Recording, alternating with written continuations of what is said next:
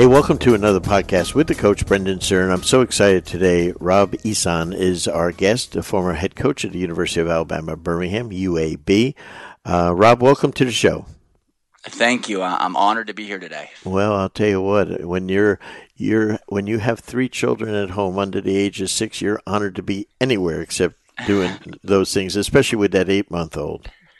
Yeah, you know, this is a it's been an incredible time in so, so, much uncertainty right now in our world, um, you know, and being home with having our three kids, getting to spend some time with them, though, really has been priceless. And I have six year old, four year old, and an eight month old, and we've done a lot of uh, basketball in the house and, and playing games together and watching movies and, and it's been it has been an incredible bonding time for our family. Yeah i, I think this is the 45th day i've been home.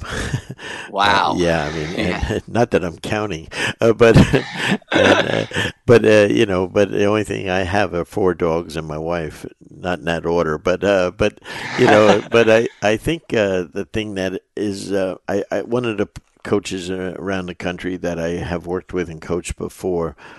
Uh, he called me last week to ask me how I was doing and everything, and I asked him, and he said it's the best thirty plus days he's had in coaching since he's been. He said I had a really rough year, and he said yep. I, you know, I really value what what I'm going through right now. He said uh, it's just really given me amazing energy. If he had to go into postseason recruiting and all this stuff, it's a 12 month job. He said it really would have taken its toll on me. So I think you you know we have to look at this right now, no matter what situation you're in, that this is in many ways not a curse but a blessing. Yeah, I, I agree. I, I, was telling another coach, you wish that every year, and we had we had no economic struggles or or a virus, but that we could have a week, right, or two weeks of a shutdown where you could just be with your family amid no crisis. Yeah. Because it is, it has been, it has been a valuable time for, and especially in the coaching world where you're, you know, mentally and physically, you're always on the go. Um, hopefully, for a lot of coaches, it's been a re-energizer and, and again, quality family time for everybody. You know, we uh, we first met when uh, you were assistant to Jerod Haase at UAB, yep. and I was an assistant to Johnny Jones uh, at LSU, and we had Ben Simmons and David Patrick uh, was my partner here, and uh, you know, and uh, and I was rolling through Florida where I lived at the time in Orlando, and I was rolling through Florida to get home and see my family before the season started, and back in September, and you and I first yep. met. At the, I can remember it with our, my buddy Adam Ross at the gym yep. down there at Safeway, yep. and then uh, and, and, I you know and, and I'd known Jerod a little bit, but then uh, the next day I come up and there I am at 6 a.m. I'm going to outwork everyone, you know, to go see yep. my buddy Chris Mayberry at, at TFA, and I said, you know, it's right by my house, and I said, this is great, and I get in the place and there you are. And i said son of a gun this guy works. And and uh, and i said well that was nice two days in a row. And then i go to mount and there you are at Montverde we, were, yeah. we were following each other. Yeah and uh, but you know i was always impressed. You had a great great work ethic and stuff. And then i was so happy a to see jerod get a great job at stanford and then for them to reward you with an opportunity at UAB, which has always been a great basketball school, but I think in many ways a tough job. I know the people of Birmingham wouldn't say it, but as an outsider who played against them when I was at UCF, I really believe it is. It's not, you know, it's a tough job and stuff. But, you know, congratulations on four incredible years when, you know, I know that conference, maybe the most underrated and toughest conference with the amount of teams, the crazy, insane yeah. travel schedule, to never have a below 500 record in that league you know, is is absolutely yeah. amazing. And then, of course, you were on to, to your third tw- straight twenty season win when all of a sudden the basketball world and the world in general was put on pause. Uh, you yeah. know, fabulous job. And then the most amazing thing happens is what? Yeah, you know, I think um, you know it's been a month. It's been about a month since since I was since I was let go, and you know it was kind of a it was kind of a crazy it was kind of a crazy ending, you know, to the season in so many different ways. I think for myself and my family, and you know, as a coach, um, you know, there was an article that somebody wrote that there's two kind of coaches in this world: those that um, have been fired and those that are going to be fired. Sure. And I think as a coach, you know, it, it's interesting because even as a young coach, you know, when you go through adversity, and and again, we were very successful and had a lot of good things, did a lot of great things at UAB, as you mentioned. You always have that fear. I mean, I you know, you always kind of have that fear when you face adversity of you know of job security and and what one day you could be fired. And you know, at the age of 33, I was named the head coach at UAB and um, and at 25 i was an assistant at maryland and you know an interesting thing um, coach is i used to always tell the players that every every successful player I'd ever coached and that had gone on to the NBA had an amazing story, something that they'd overcome adversity in some way or they'd overcome the odds. And you know, my story was unique.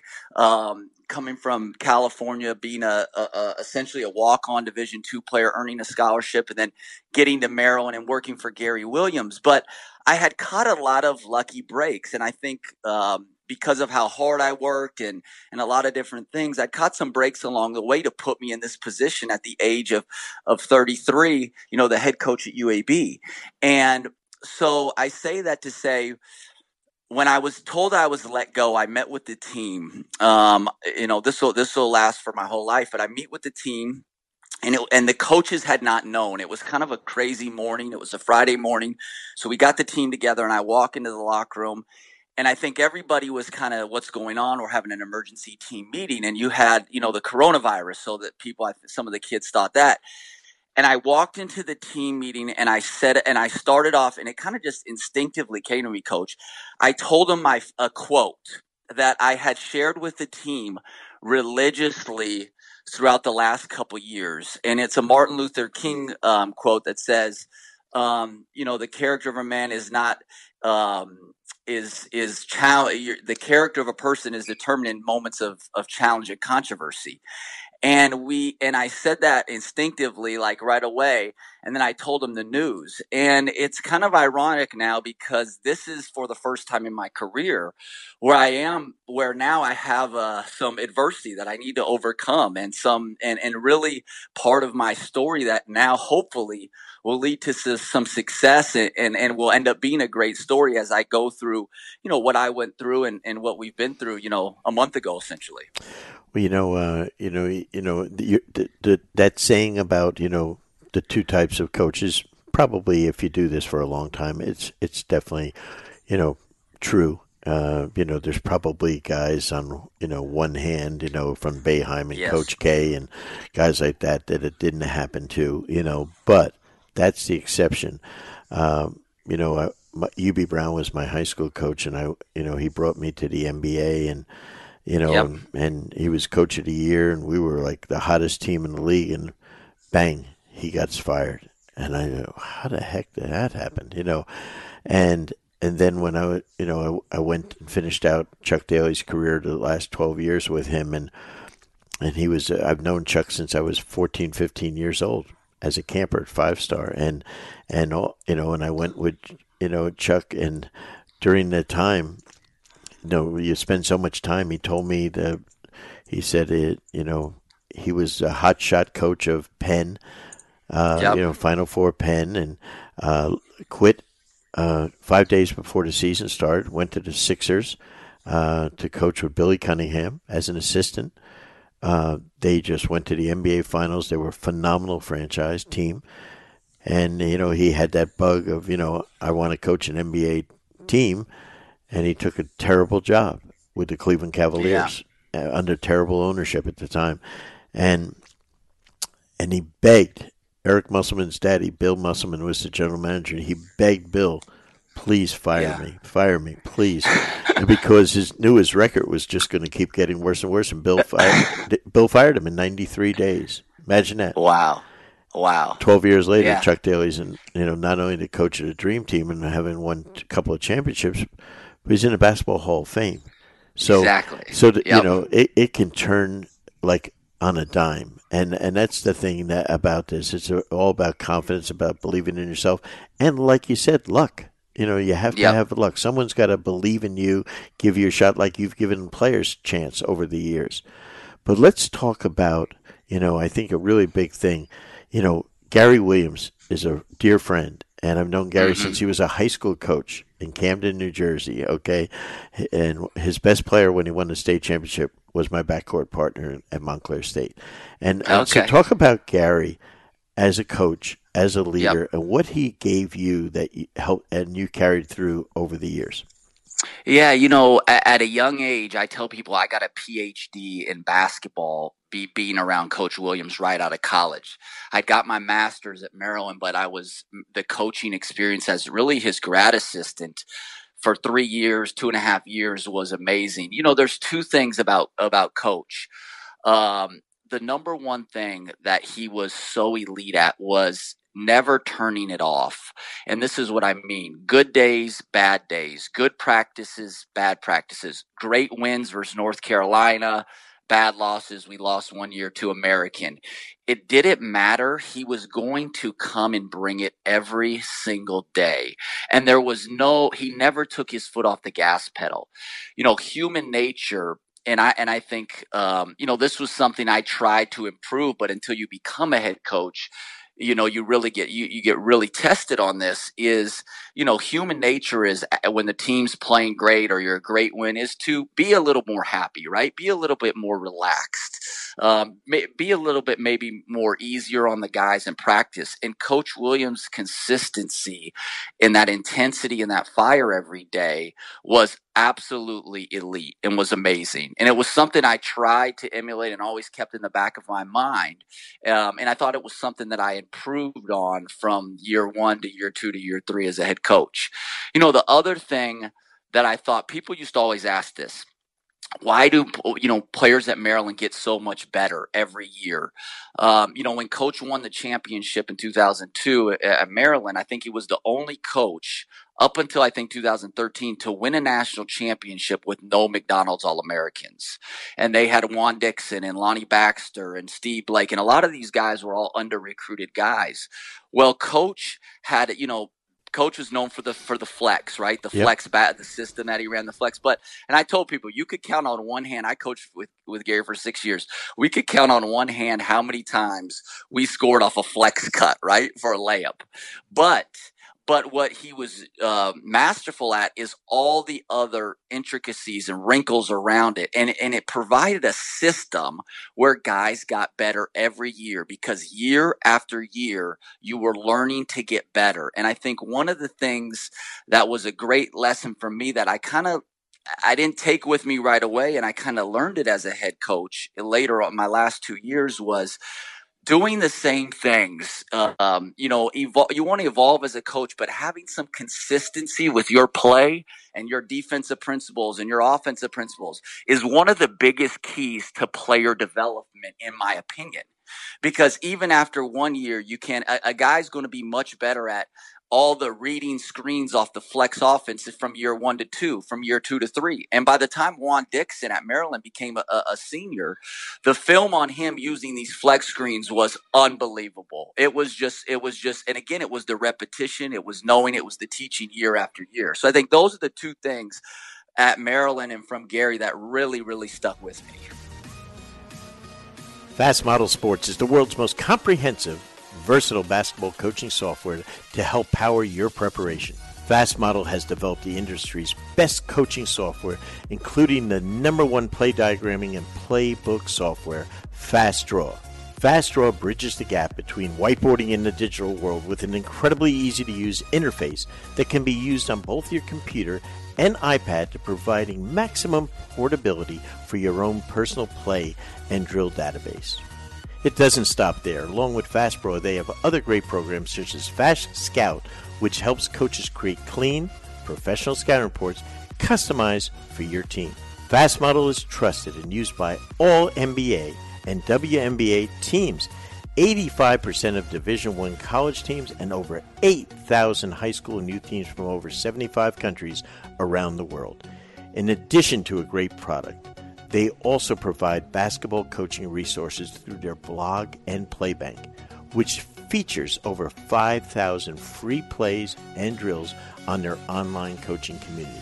For access to these plays and more information, visit fastmodelsports.com or follow them on Twitter at fastmodel.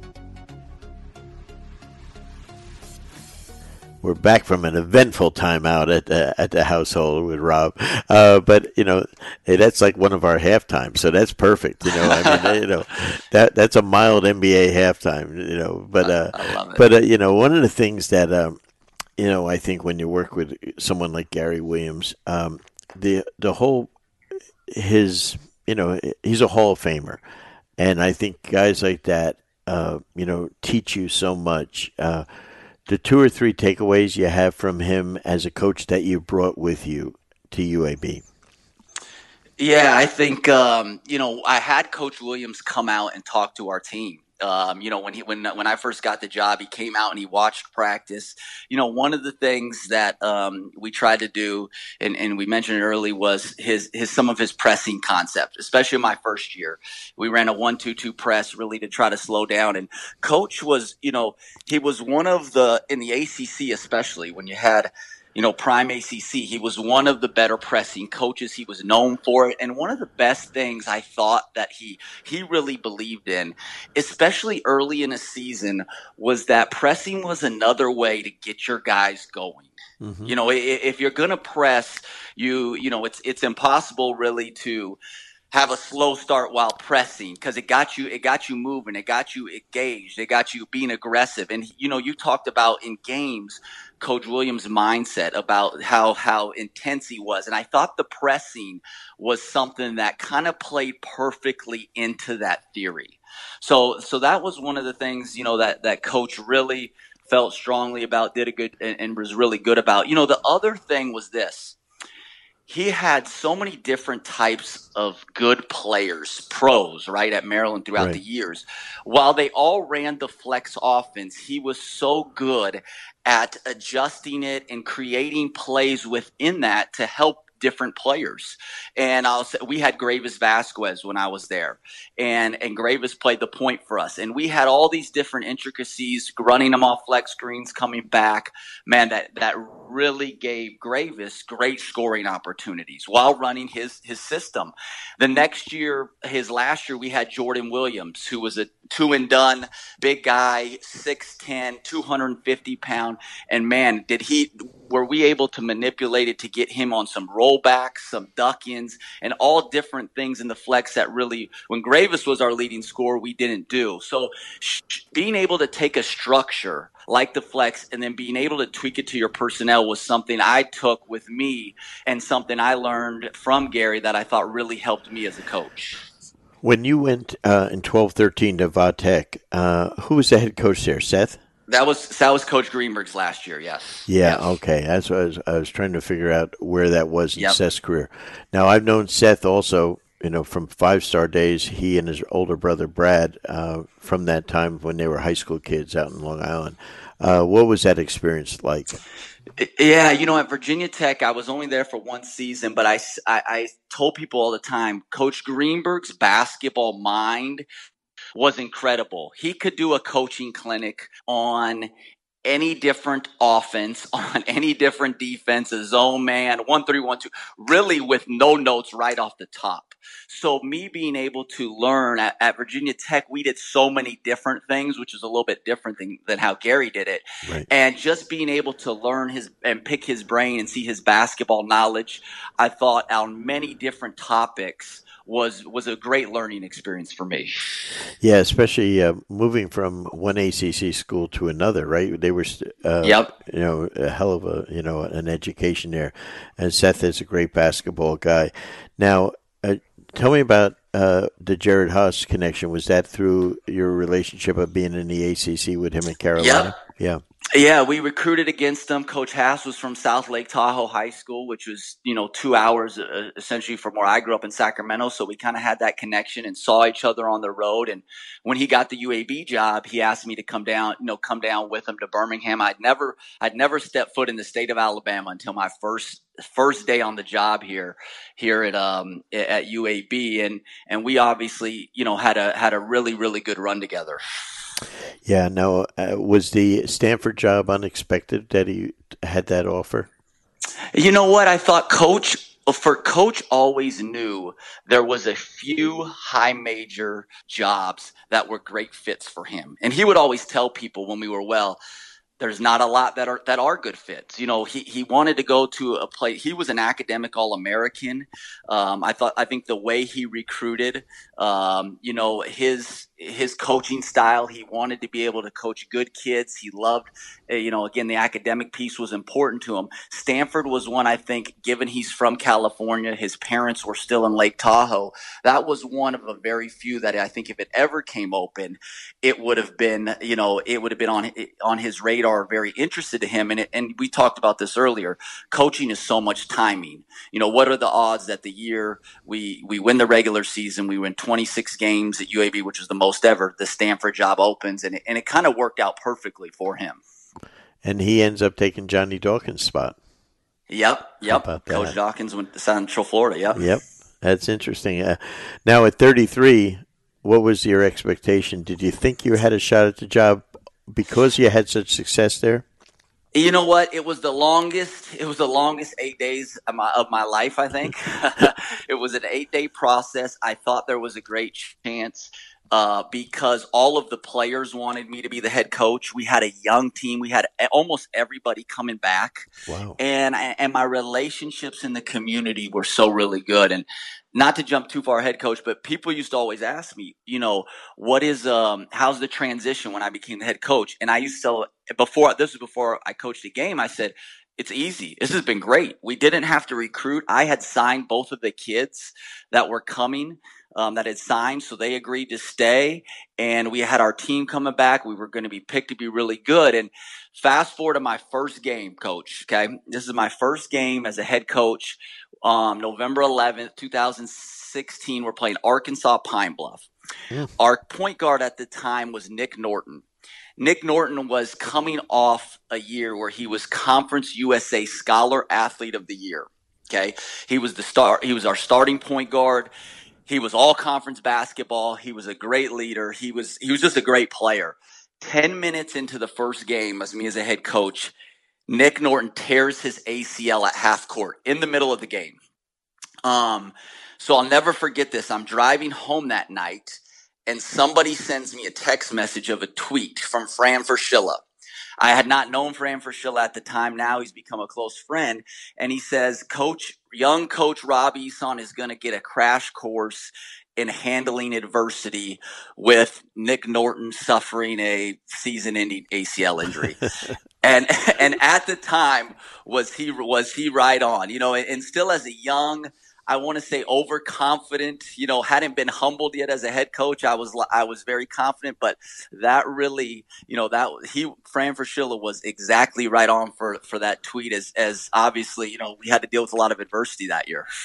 You know, that, that you know, Fran is a great friend, and he's uh, a really sharp basketball guy, great mentor to everyone in the game.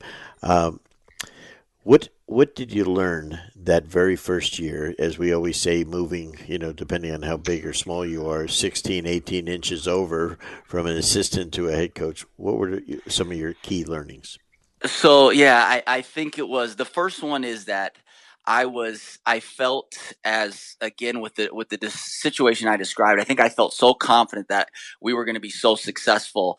And this, this sounds, you know, now just very not smart, but that how easy I thought it was going to be. And I think the first thing you learn as a head coach is that it is a hundred times harder than you think. That's the first thing.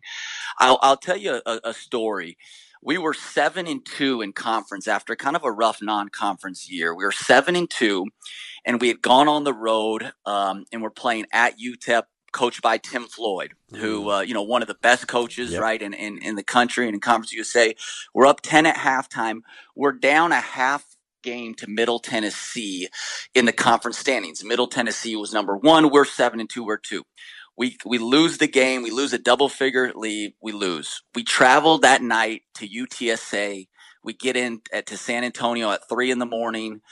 I'm upset and I'm and I'm really upset and I'm emotional. So the next day on our, our day off on practice at Friday, we practice hard, you know, physical. I'm I'm you know I'm getting after them. We're going hard. Then we wake up the next morning at Saturday and it's a one o'clock game, coach, and I take the eight a.m. shoot around time, you know, because I'm upset. We're gonna we're gonna practice at eight. We're gonna go shoot around hard at eight a.m. Come back at one o'clock. We lose the game, mm-hmm. and we we were just worn out. And I think we had lost two games in a row. We had not done that at UAB on the road, maybe in, in about two years. Okay, up to that point. So I come back the next week, and I just and I put the guys through hard physical crate to be honest looking back kind of crazy practices. And i'm just emotional and i'm upset.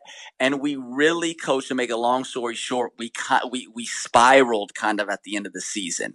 You know where we went from being seven and two to second place i think we ended up fifth or sixth place in the league and maybe had only won two of our last seven and I learned that I was all over the place during that last month, especially as a coach. I, I kicked the guys out of the locker room after one game and told them to they're going to change somewhere else for a week. Um, and and and again, it was because we were losing and I was frustrated. And I think what I learned is that there has to be a level the, the, level of consistency with your guys is so important. And and i take great pride in the last two years. We finished the last two years this last year we won five of seven and the year before we won our last six of eight. And I think handling adversity, learning how to coach your team through adversity, learning how to be firm, but also be smart. And again, be consistent with your team. Uh, I think that was the biggest lesson that I learned in that year that drastically helped me. And it helped me finish both of the last two seasons very, very strong. strong. You know, it's funny. In the last, uh, during our 45 days of podcast university here, it seems like we're running now. Uh, you know, we're do, doing so many, but it's interesting. One of the common themes I'm finding, Rob, is um, that I really think if you're coaching in college, uh, it's very difficult to be a really, really top flight college coach unless yep. you're in a really great parent. And now you have three of them you have three little ones at home. Uh, yep. Not sure you had any back then. Or, no, you just probably did, right? You probably had correct. Yeah, I just had a baby. Yeah, we yeah. just had our we just had our second baby okay. the week I got hired. Yes. yes. So my saying is this, uh, and I said this to one of my favorite favorite coaches that I worked with for years as a uh, his personal coach, and I said to him after I watched him cuss out his players for two hours, and then uh, yeah. at the end of the two hours of just cussing them up and down. And he had another Hall of Famer on his staff, and, and he got together at half court, talked to the team, and then said the Lord's Prayer. And I said, please, I said, why, why would you do that? I mean, you know, you know, you talk about consistency, and and the reason I say to be a great parent because I I said to him that day, I said, you have four children and a wonderful wife why don't you go home and practice that method with them? And he said, oh, I'd never talk to them that way. I said, well, those are someone's kids too, for and, sure. And uh, yep. And I think that's the thing we we get we lose you know we lose our wits sometimes about that. And now you say you know hey I wouldn't do that. And all the time I'm fighting with coaches about you know about that we think we and and I've been through 48 years of shoot arounds it's the most overrated thing in the history of basketball. Okay. no question. Yes. I yes, mean, I've sure. had no shoot arounds and beat the best team in the world, and I've had shoot arounds and lost to the worst team in the world. So, For you know, sure. it doesn't really matter. It, it's really about the mentality of the players going into it, not even yourself. And so, I think it's a it's a great lesson, and it's, it's very humbling. And I'm glad you shared that because it's a great story. At this timeout, we're going to come back with Rob. Let's take a second to tell you about one of our partners, Dr. Dish. Dr. Dish basketball shooting machines are the most high tech and durable basketball shooting machines on the market. Each shooting machine was designed specifically for high repetition training to allow players to improve through technology. Dr. Dish offers game like training to give hundreds of shooting reps in just minutes and provide powerful analytics to help players improve their game. Dr. Dish has also introduced Skill Builder, which is the first of its kind in the basketball shooting machine industry that enables players and coaches to stay connected, design, and upload training exercises and instantly receive feedback on their workout, allowing for real time adjustments and improved performance. It is, without question, the most innovative basketball training machine on the market. To learn more about Dr. Dish, log on to drdishbasketball.com or follow them on Twitter at Dr. Dish B-Ball. Don't forget to mention Coaching U and receive $300 off on your next Dr. Dish purchase. That's right. Mention Coaching U or the podcast and get $300 off your Dr. Dish. All right, we're back with Rob Ehsan, and uh, Rob, you know, one of the really neat things is, you know, in watching you uh, during your four years at UAB, the consistency you had with your program from 17 wins, 20 wins. And, and I want to say this you're part of a program that won 26 games. Then you lose your point guard and you win 17. Uh, you have your first year coaching hiccups, which happens to everyone their first year of coaching, yep. unless you're Steve Kerr. Okay. and, and, and, so, you know, and then you're almost on the verge of winning 20 games three years in a row. Phenomenal in an incredibly tough league. Talk about your offensive style play. How does Rob Ehsan's teams play? Yeah, it's a good question. You know, so I think um, one of the biggest lessons that I that I also learned in coaching was, you know, every player wants freedom but but but all players but they also need structure. And i think one of the biggest things we tried to do was allow was provide structure and also giving guys freedom within that structure. And you know one of the things that we started on um, really kind of doing um, earlier than a lot of colleges but they all jumped on was kind of our ball screen motion. The one the one uh, it's called european ball screen motion. A lot of people run it where you know you have a continuous naked side ball screens right. with the other big lifted and the back cut. So we, we did that my first couple years and really, really developed it. But then everybody kind of started running it. Um, so next we started to put, we started to kind of alter it and put some of our big guys down in this dunker spot and put some of our big guys up and all while trying to evolve as the game evolved, you know, evolve with different ball screen concepts concepts of trying to keep the floor spaced. You know, ironically, coach, we had a really big physical team the last couple years, kind of how recruiting went. So we really also emphasized offensive rebounding. And I think, you know, when you look at statistically at, at, my tenure there, rebounding was one of our strengths. It got better every year. We really hurt people on the offensive glass. Um, and I think it was something that we thought was one of our one of our really strengths that we emphasized a lot. So we ran a lot of ball screens. We tried to attack the, the glass as, as much as we could, and we we wanted to run smartly. Um, we wanted to play in, tr- in transition really off makes. And I used to tell everybody, guys, we want to run, you want to play fast, so do I. It's going to be predicated on how good our defense is. This is what I mean. Any deflection, any block shot, any long rebound, the more stops we can get, the more opportunities I want to run it and I really want to get a good shot. Um, so that, so overall, um, we also had some great post players, you know, which post play has been obviously talked about and debated a lot over the last couple years. But we had some good post players the last couple years who we also within our ball screen stuff really did a good job of getting it into them. You know, so I think that you know, pick and roll ball screen action uh, in college basketball, you know, is interesting to watch because uh, obviously, as an advocate of uh, pick and roll ball screen basketball offensively, um, I've watched the way people defend it at all the levels. And uh, how do you find? How did you find most of the people in Conference USA were defending your ball screens?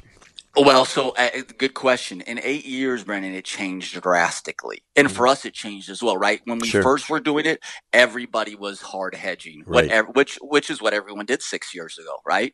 If you play, if you're playing, so I think um, what we ended up seeing is a lot of switching you know, I think I think the college game has kind of is maybe always a year or two behind the NBA game in some of those basketball concepts, but a lot of switching. And then we went through a, a two year stretch where everyone tried to ice it.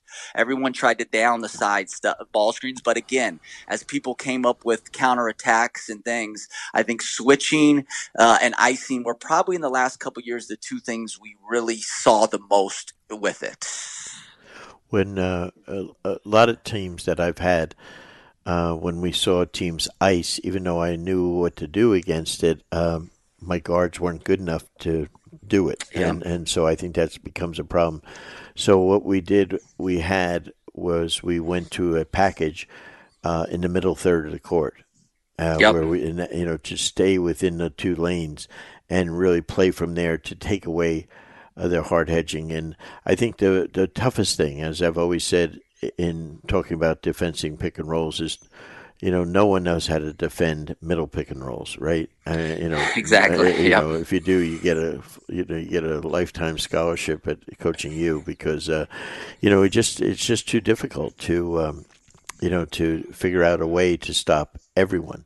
And uh, you know, if you have one of those big guys you talked about, and people switch, you know, yep, they're big onto your point guard who's really clever. Bad matchup, and if your big can play with his back to the basket, he rolls down to the front of the rim. He's going to score in that point guard. So it's it's it's really a, a, difficult thing to do, and and so I advise all those people that love ball screens, which I do, uh, and you do, uh, make sure you have a package in the middle third of the court also. Yep, hundred percent, no you know, question uh, about uh, the, it. The, you talked about offensive rebounding, and uh, you know you saw we saw uh, you know we're in the midst for five weeks of watching the Last Dance with Michael Jordan's teams, and uh, and and I remember when Phil Jackson called Chuck Daly and I about should he take Dennis Rodman. You know, even though he had yeah. competed against Dennis for years when we we would play, uh, you know there were concerns about Dennis off the court. Uh, but Dennis, um, you know, you know, the advice we gave Phil was, you know, number one, you got the best defensive player in the league at the power mm-hmm. forward or the center spot. And then you have the best rebounder in the league. But more importantly, he's the best offensive rebounder I've ever seen in the history of pro basketball. Uh, and, and the more shots you get, the more attempts you get. Dennis never would shoot. You know, he would take, you know, yep. he wouldn't even t- offensive rebound around the basket, throw the ball out, which nowadays is a great three point shot play, right? You know, you get for an sure. offensive rebound, throw it out for a wide open three.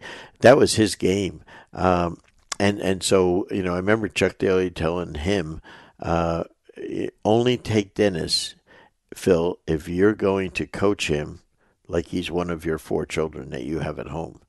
And he needs love. It, love. Yeah. He needs love. He needs care, and make sure Scottie and Michael accept him.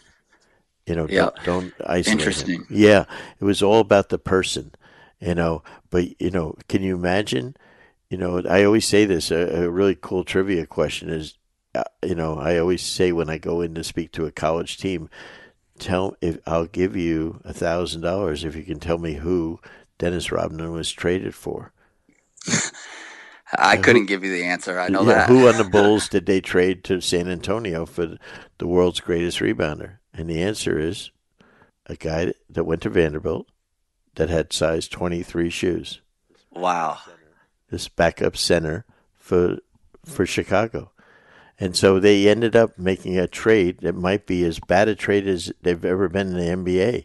For and, sure. Yeah, and and so because they wanted to get rid of the what they thought was the character, and he wasn't a character, they just didn't know how to coach him. Yeah, that player, by the way, was Will Perdue.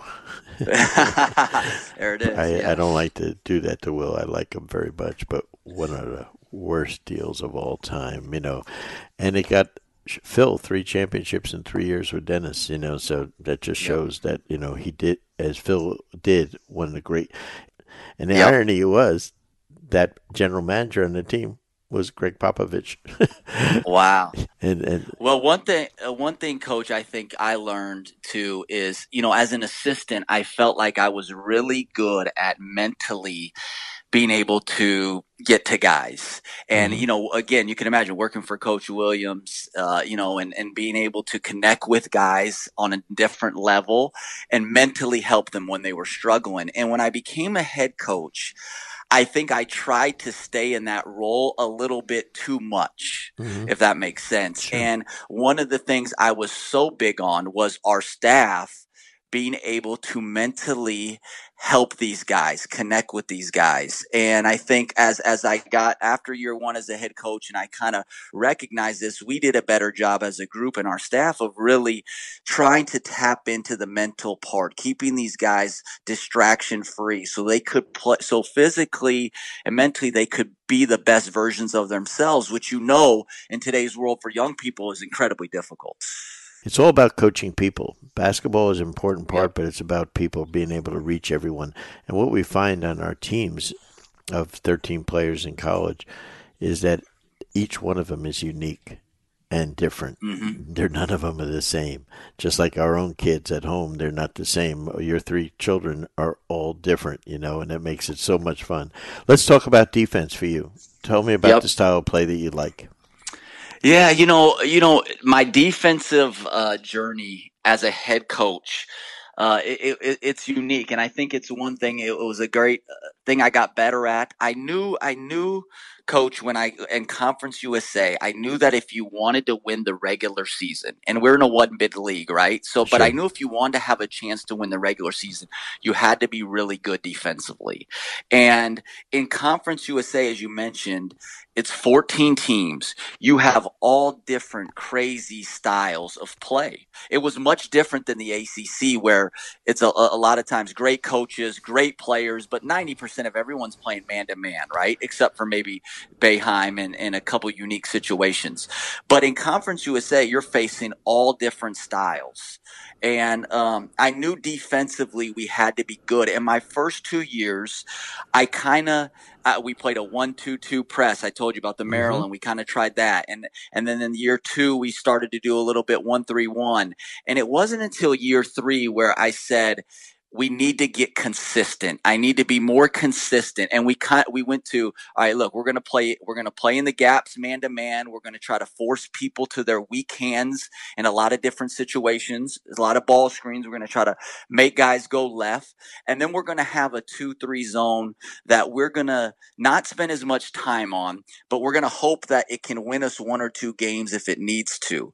And I think when I became more consistent, coach, with our defense of principles and teaching it and really emphasizing and working on it over and over, I saw us get a lot better. Um, you know, there's one thing that I, that we did out of our two three that was kind of a special thing was uh, we would call it our 22 and on the second pass we'd go to man to man and i threw it in there in a couple games and it was really really effective. And, you know, one of the things I always thought in my mind was, man, what if, you know, at the mid major level, what if you put all your time into a defense like that? How good could it be? I, you know, quite frankly, I think I never really had the, uh, you know, the guts to go full to it.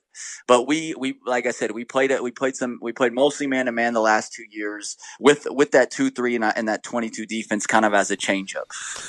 That's neat. Uh, you know, and I, and I learned, uh, from coaching against uh, our friend Tim Floyd, uh, yep. who you know had a the brass balls of all time. You know, uh, I love them, and uh, you know, and his teams at UTEP back in the day were outstanding. And uh, you know, one of the things that uh, we did this year at Stetson that was really neat was Donnie Jones. you know, try to box and one.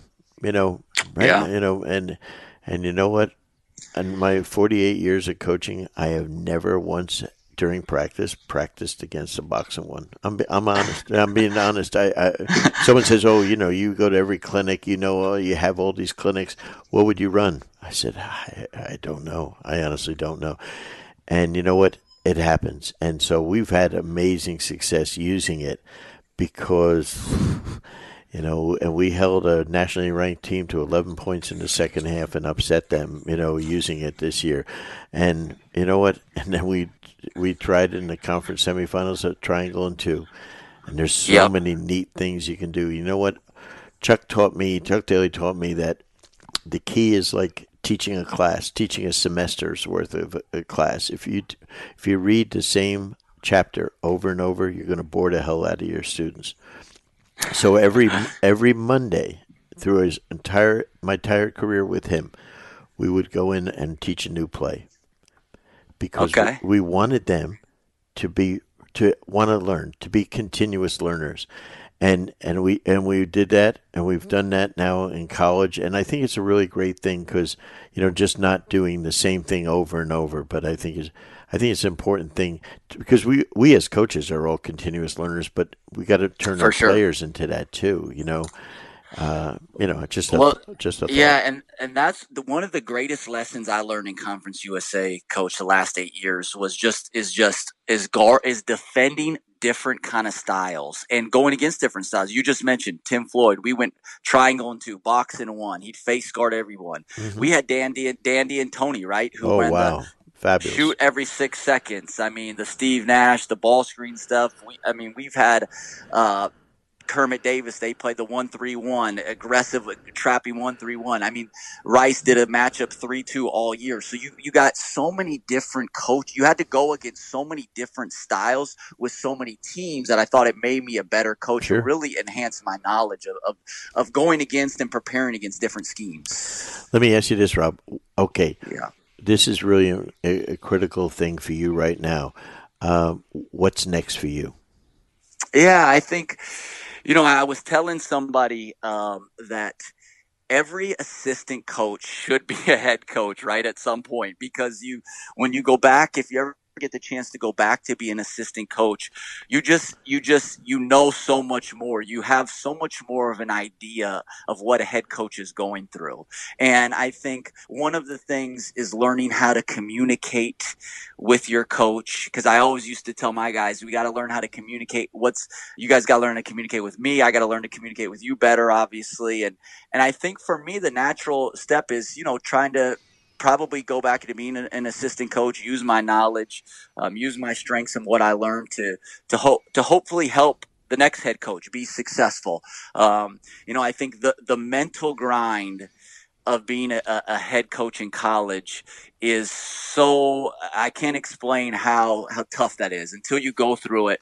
You know, nobody really knows. And I think being in, a, I, I think I can provide tremendous value as an assistant coach somewhere. And you never know. You never know what what will happen down the road.